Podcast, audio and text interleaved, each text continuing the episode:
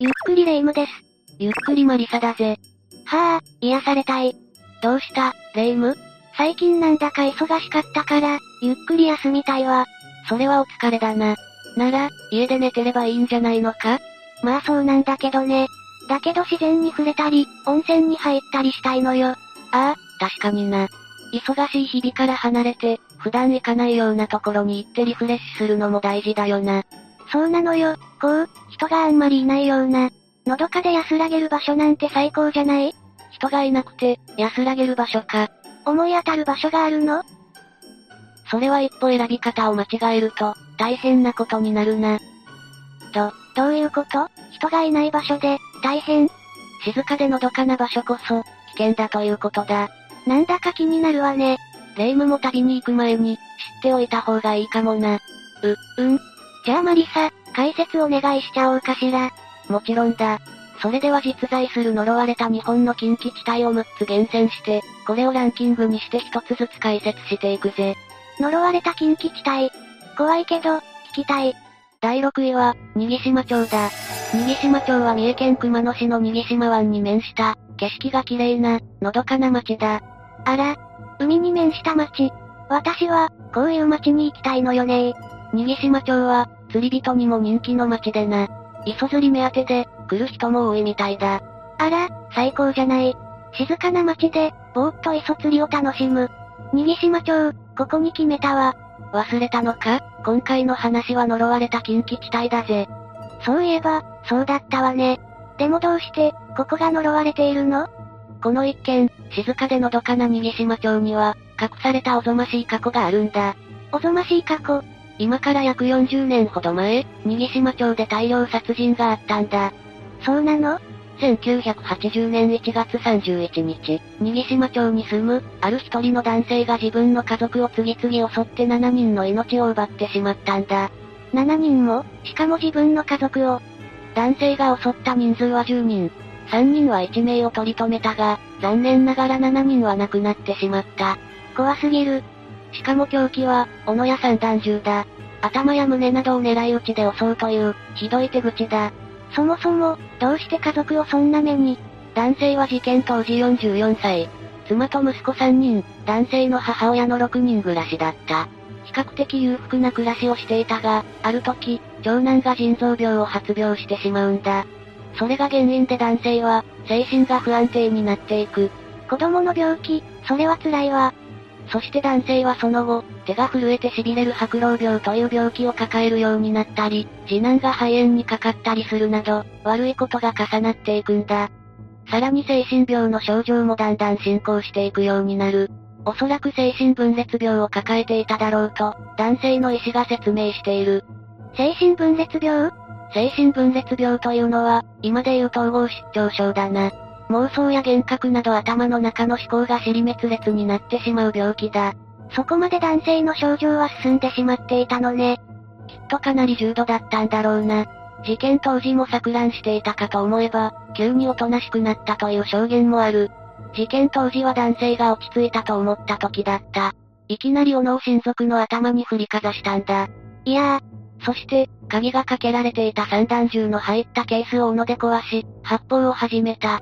信じられないことに、まだ4歳、5歳の自分の息子にまで手をかけたらしい。ー、自分の子供まで、ひどい。そうだな。遺体の損傷もひどく、凄惨な現場だったそうだ。想像するだけで、恐ろしいわ。結果的に男性は自殺。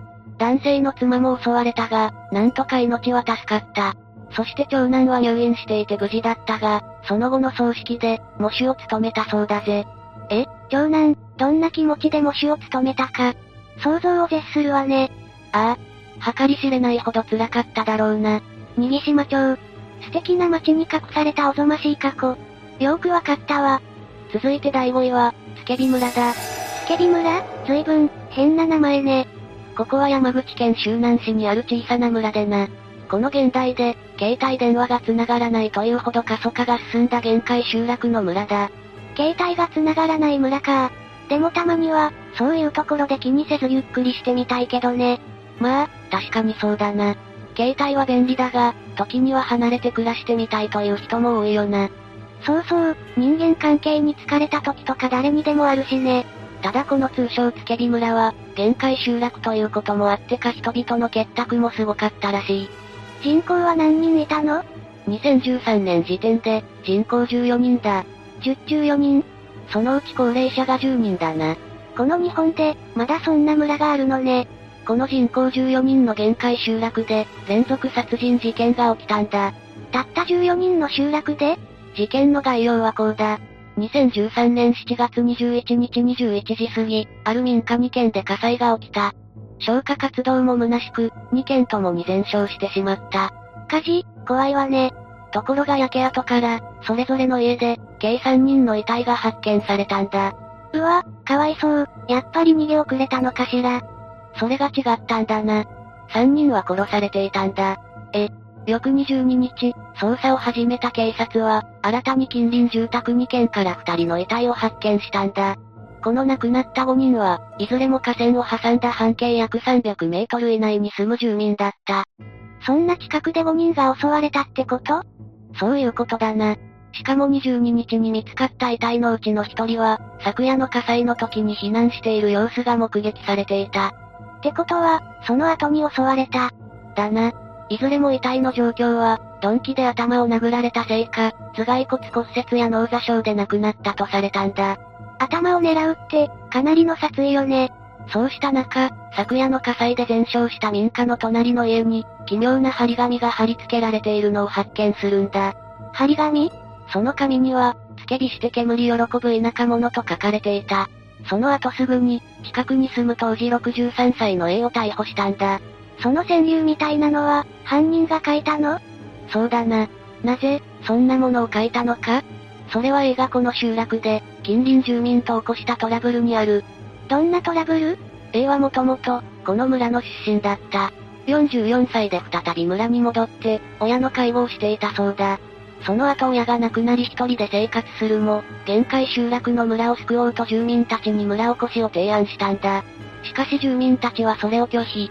ここから A は、住民たちに冷たくされるようになった。ある時は回覧板が回ってこなかったり、自治体活動の参加も拒まれたりしたんだ。狭い人間関係で、そんなことされたら、辛すぎるわ。 A は警察にも、集落の中で孤立して苦しんでいることを相談したが、まともに取り合ってくれず、結果的にこんな事件を起こしてしまったんだな。ちなみに付け火してというのは、集落の中で自分の悪口を言われること、田舎者は、集落の人を指す。こんなことをしてまで、自分の思いを住民に知ってほしかったんだ。狭い集落ほど、人間関係を築くのって難しいのかしらね。外界とつながりがないと、視野が狭くなるからな。ちなみに事件から6年後の2019年には、村の人口数が8人。携帯はまだ繋がっていないらしい。小さな町も良し悪しなのかしら。次は4位、新潟ホワイトハウスだな。新潟ホワイトハウスなんだか面白いネーミングね。名前が面白くても、話の中身は笑えないがな。そ、そうなのここは全国でも有名な心霊スポットなんだぜ。心霊スポット。ってことは、幽霊が出るのね。有名な霊能者もここは危ないと言って避けるくらいだからな。ここはなんで、心霊スポットになってしまったのこの新潟ホワイトハウスはな、新潟県新潟市の角田浜に近い場所にあるんだ。角田浜は海水浴場がある人気のスポットだな。そんな憩いの場の近くに心霊スポットなんて、不釣り合いね。ホワイトハウス自体は、自然に溢れた場所に立っているぜ。自然溢れているなら、景色も良さそうね。そうだな。そんな景色の良いホワイトハウスに、ある家族が引っ越してきたんだ。それは、とある外交官一家だった。ホワイトハウスに移り住むきっかけというのが、娘の精神病だったと言われている。精神病か、わざわざ偏僻な場所に引っ越してきたなんて、よっぽど娘さんの病状が良くなかったのかしら。どうやら、そうみたいだな。両親も娘が少しでも良くなるように、景色がいい、この地に決めたんだろう。だが、両親の思いとは裏腹に、娘の病状は進行していくんだ。ええ暴れるようになった娘を両親は、2階に隔離するようになる。隔離あんまりいい方法だとは思わないけど、暴れるなら仕方ないのかしら。だが隔離された娘は、さらに暴れ回るようになり、ついには父親の所有していた猟銃で一家を皆殺ししたんだ。ひえー、恐れていたことが、その後、娘も自殺したそうだ。それからというもの、このホワイトハウスには心霊現象が絶えないらしい。どうやら娘の霊が浮遊しているみたいだぜ。こ、怖すぎる。だが、この話はどこまで本当かはわからないんだ。え、そうなのなら、少し安心だわ。だけどホワイトハウスには鉄格子が設置されていて、この話の信憑性が広まったということだ。やっぱり本当の話なのかしら。どうだろうな。しかしこのホワイトハウスには何かある。まあ不法侵入になるから、行くのはおすすめできないぜ。おすすめされても絶対行かないわ。いよいよ、ベスト3だな。第3位は、岡田厚生官だ。厚生官、何刑務所かなんか岡田厚生官というのはな、わかりやすく言うと就労支援みたいな施設だな。ああ、なるほどね。その厚生官がどうしたの1946年、岡山県の岡田村という、のどかな田園地帯に岡田厚生官はあったんだ。当時は太平洋戦争が終わった直後の時代だな。戦争の直後か。日本は敗戦国ということもあって、当時は景気が悪く、家や職を失った人がとても多かったんだ。戦争中も辛いのに、終わってからも辛い時期を過ごしていたのね。景気の悪さは、自動的に犯罪も増える傾向にある。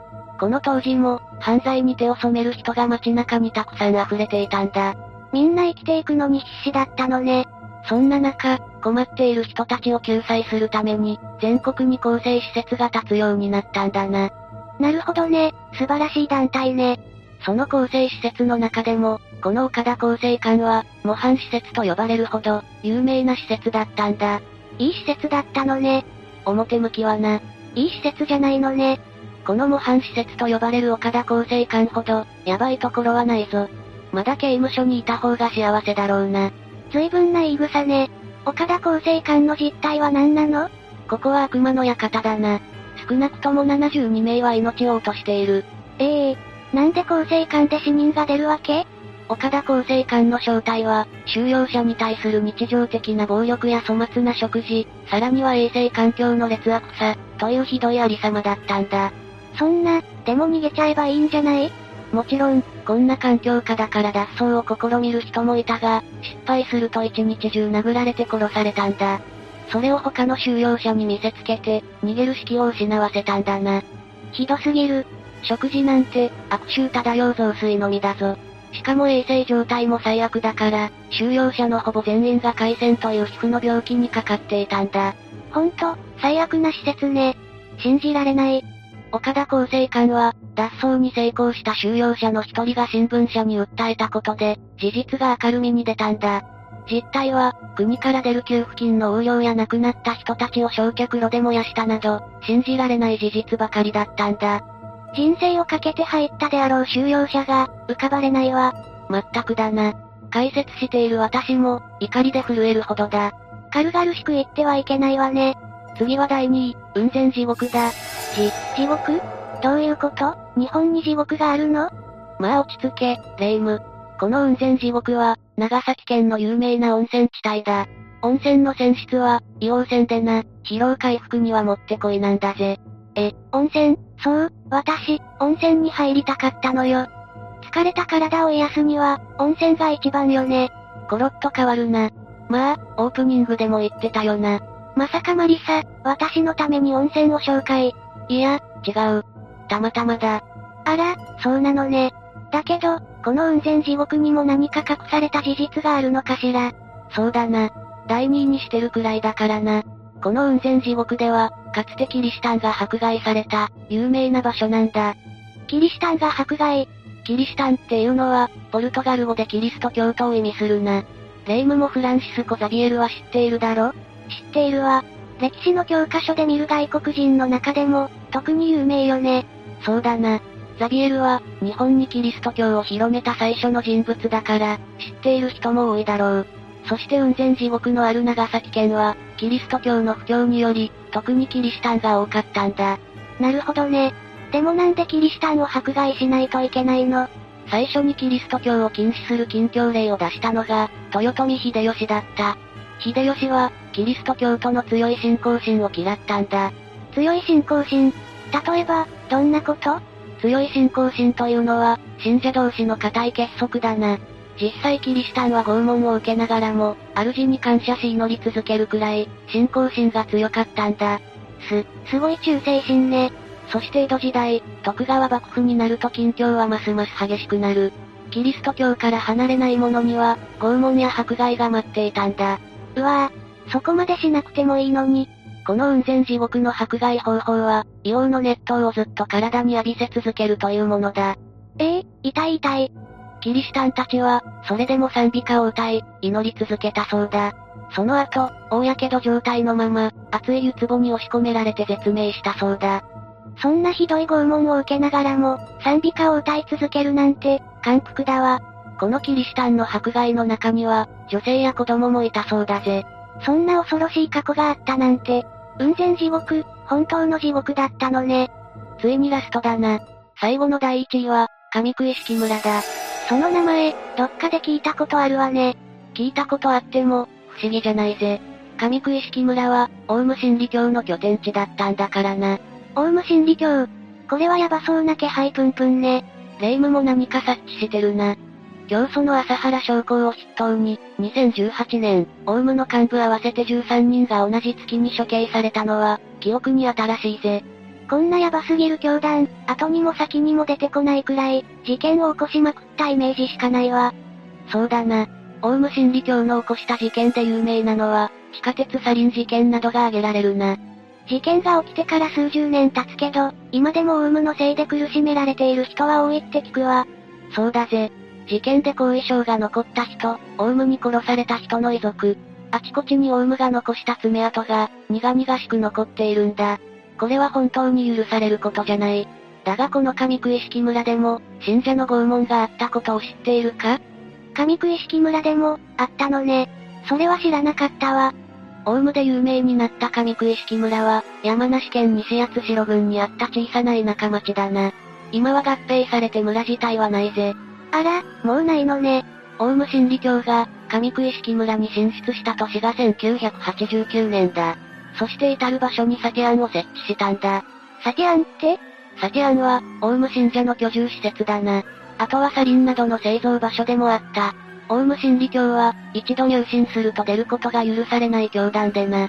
脱会を希望する信者に対して、仲間内で殺させたり、拷問したりすることは日常茶飯事だったんだ。え、仲間内で。それも非常なやり方なんだ。足の指先に待ち針を押し込む、バーナーで熱した火かき棒を、背中に押し当てるなど、考えられない方法で痛めつけたんだ。もう人間いかね。宗教のやること宗教だからこそ、なんだと思うぜ。教祖という立場がいると、教祖に認められたい思いが強くなるものだ。信者同士が結託しているようでも、実は足の引っ張り合いだったのかと私は思うぜ。確かオウムって、幹部になるほど、変な名前で呼ばれていたわよね。ホーリーネームだな。一定のクラスを満たすと、朝原に名付けられていたんだ。朝原がどれだけ絶対的な立場か、よくわかるぜ。そういえば、朝原自身が手を施した事件って聞かないわね。すべて信者にやらせるからな。ボアの合図で人の命を奪っていたんだから、洗脳の怖さが身に染みるぜ。ボア、聞いたことあるわね。ボアはもともとチベット用語で、殺すという意味は入ってないんだぜ。いずれにせよ、この上食い式村では、朝原の命令によって何人も命を奪われた、呪われたちなことは間違いないだろう。これは納得の1位ね。これでランキングは終わるぜ。のどかな場所に見えても、実はすごい事実が隠されているなんて。今回はとても勉強になったわ。それならよかったぜ。一つ、霊夢に言いたいことがある。何今回紹介した場所には、面白半分に行ってはダメだぜ。もし行くなら、きちんと節度ある行動を守ろうな。確かにそうね。安易に、冷やかしややじ馬のような気持ちで行くべきではないわ。犠牲になった人がいることを私たちは忘れないようにしなくちゃ。ミコらしい、まともな発言だな。私も言うときは言うわよ。今回の解説はここまでだな。最後までご視聴ありがとうございました。